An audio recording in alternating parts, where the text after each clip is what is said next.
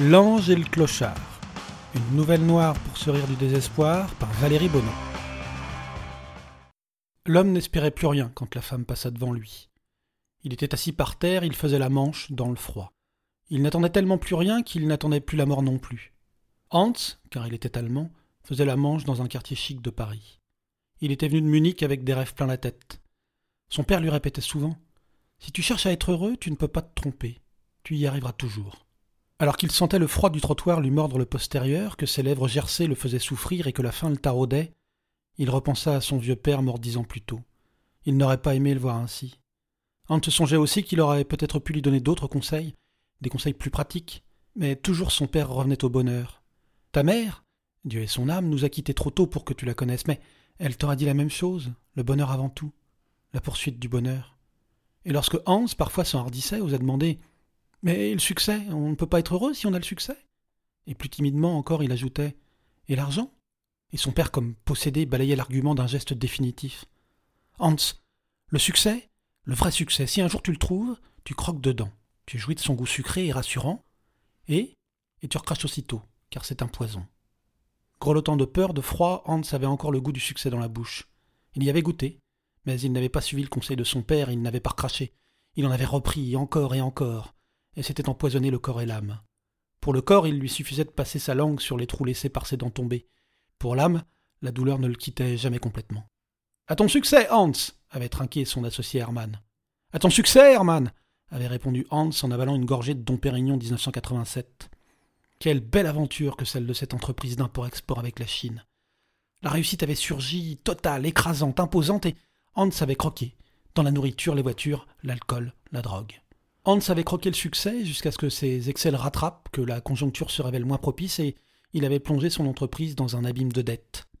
En 2018, toute liquidation bue, son associé avait disparu, emporté ce qui lui restait, sa femme et cent mille euros en liquide tout saisi, tout bu. Le reste était parti en vente aux enchères pour rembourser les créanciers, et Hans avait entamé la deuxième étape de sa descente aux enfers. Alors qu'il observait cette femme qui s'était arrêtée devant lui, il repensa à tout ce qu'il avait vécu comme humiliation, renoncement ces cinq dernières années. Il était un homme pourtant. De son grand appartement, il avait migré dans un petit studio, puis sur le canapé d'un ami qui s'avéra moins amical que prévu, et enfin il atterrit dans des foyers. Il avait dégringolé jusqu'au trottoir. Depuis trois ans qu'il errait dans ce monde d'ombre, il avait compris qu'il n'était plus un homme comme les autres.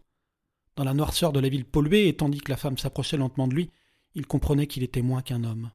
Car aux yeux des humains qu'il côtoyait, il n'existait plus. Il ne le voyait plus. Certains car ils étaient dépourvus de toute compassion ou de toute empathie, mais la plupart car Hans, qui affichait un physique lambda, rappelait à tout un chacun que eux aussi pourraient le rejoindre un jour sur ce trottoir jonché de déchets et parsemé de débris de vie. Alors il tournait la tête, il refusait de le voir et Hans en concluait qu'il était moins qu'un humain, alors que ce sont ceux qui détournaient la tête qui se coupaient de leur humanité. Mais Hans était trop fatigué pour considérer les choses sous cet angle. Il était arrivé au bout de son chemin, il le savait. Il ne buvait plus, mais il sentait au fond de ses entrailles l'envie de s'y remettre, pas par vice, mais pour accélérer la fin, pour conclure la déchéance. Je peux vous aider? Hans leva la tête, réalisa que la femme s'était arrêtée et lui souriait, lui parlait. Aucun passant ne lui avait parlé depuis des semaines. Les seuls rapports à peu près sociaux qu'il entretenait consistaient à pointer les entrées-sorties dans les foyers. Il mit longtemps à comprendre qu'elle s'adressait à lui, mais elle restait souriante, patiente. Il y a des anges noirs, fut la première pensée de Hans. Cette femme était un ange. Il y avait tellement d'humilité, de chaleur dans le sourire de cette femme qu'il en perdit la parole. Il secoua la tête sans que l'on puisse déduire s'il cherchait à dire oui ou non. Elle resta un moment, et décidant qu'il ne voulait pas être dérangé, reprit sa route après lui avoir souhaité bon courage. Hans la suivit du regard et la vit entrer dans une boutique à dix mètres d'où il se tenait. Quelques instants plus tard, il entendit Prenez, c'est pour vous. L'ange était là, le sourire le plus chaleureux qu'il eût jamais contemplé. Elle tenait un café dans ses mains. Ça vous réchauffera un peu? Il saisit le café, marmonna un merci, tenta de sourire sans y parvenir. Il ne savait plus, il ne savait plus depuis si longtemps. Le jour suivant, la femme lui offrit un autre café. Le midi, alors qu'elle revenait avec un plat chaud dans les mains, elle le lui tendit. Il l'observa bouleversé. Extérieurement, il était aussi froid que peut l'être un homme gelé par des années de malheur.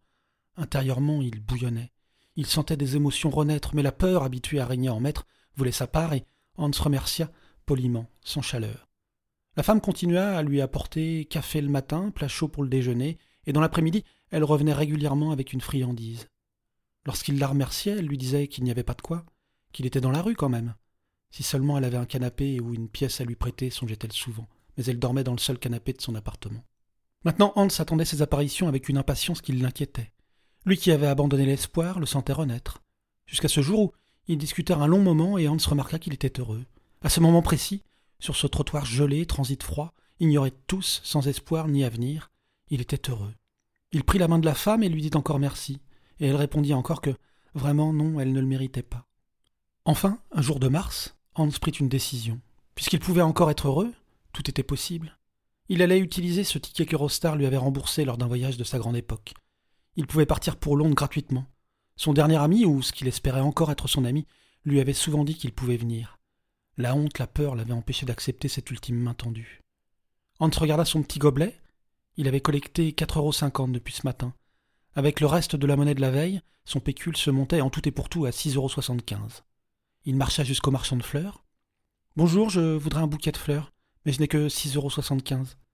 Le fleuriste ne sourit pas, soit qu'il comprit la situation de Hans, soit qu'il fût un de ces commerçants qui servent tous leurs clients avec la même expression.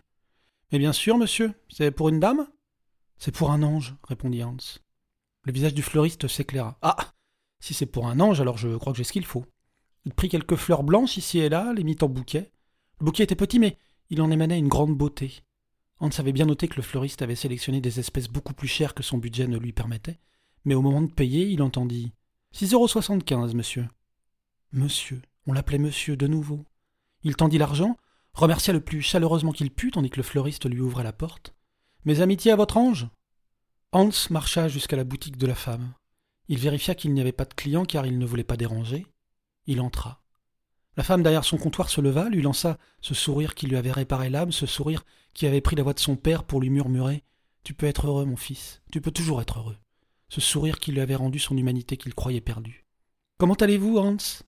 Il approcha, sans répondre, trop ému, et il tendit le bouquet en marmonnant. C'est pour vous remercier. Et il se sentit bête avec son tout petit bouquet pour la remercier d'un si grand service. Si Hans avait eu un doute sur la nature angélique de la femme, il se dissipa lorsqu'il contempla son visage. Le sourire de la femme qui mangeait naturellement son visage s'était encore agrandi. Elle rayonnait, littéralement il lui semblait qu'elle brillait. Qu'elle pût être touchée à ce point par ce geste, ce petit cadeau de six euros soixante-quinze, l'émut jusqu'à l'indicible. Une fois dans sa vie, il avait rencontré un ange, qui lui répondit, les yeux baignés de larmes. Merci, Hans. Merci pour ce magnifique présent. Elle admirait le bouquet comme s'il était le plus beau qu'elle eût jamais reçu. Et de fait, c'était le plus beau cadeau qu'un humain lui ait jamais offert ce petit bouquet de 6,75 euros qui contenait tellement de reconnaissance et de sacrifice. Cet homme qui n'avait rien, littéralement rien, et qui lui donnait tout. Elle chercha un vase, posa le bouquet bien en évidence sur son comptoir, l'admira, regardant Hans par intermittence. Hans lui expliqua qu'il partait, qu'il avait une opportunité. Elle l'embrassa pour lui dire au revoir, et Hans sut sans aucun doute qu'il emporterait le souvenir de son odeur, la texture de sa peau et la pression de ses lèvres sur ses joues jusqu'à sa mort. Hans partit avec son sac sur le dos en direction de la gare du Nord. Il était heureux. Merci papa. Si cette nouvelle noire vous a plu, vous pouvez en retrouver d'autres sur mon site valeriebono.com. À bientôt!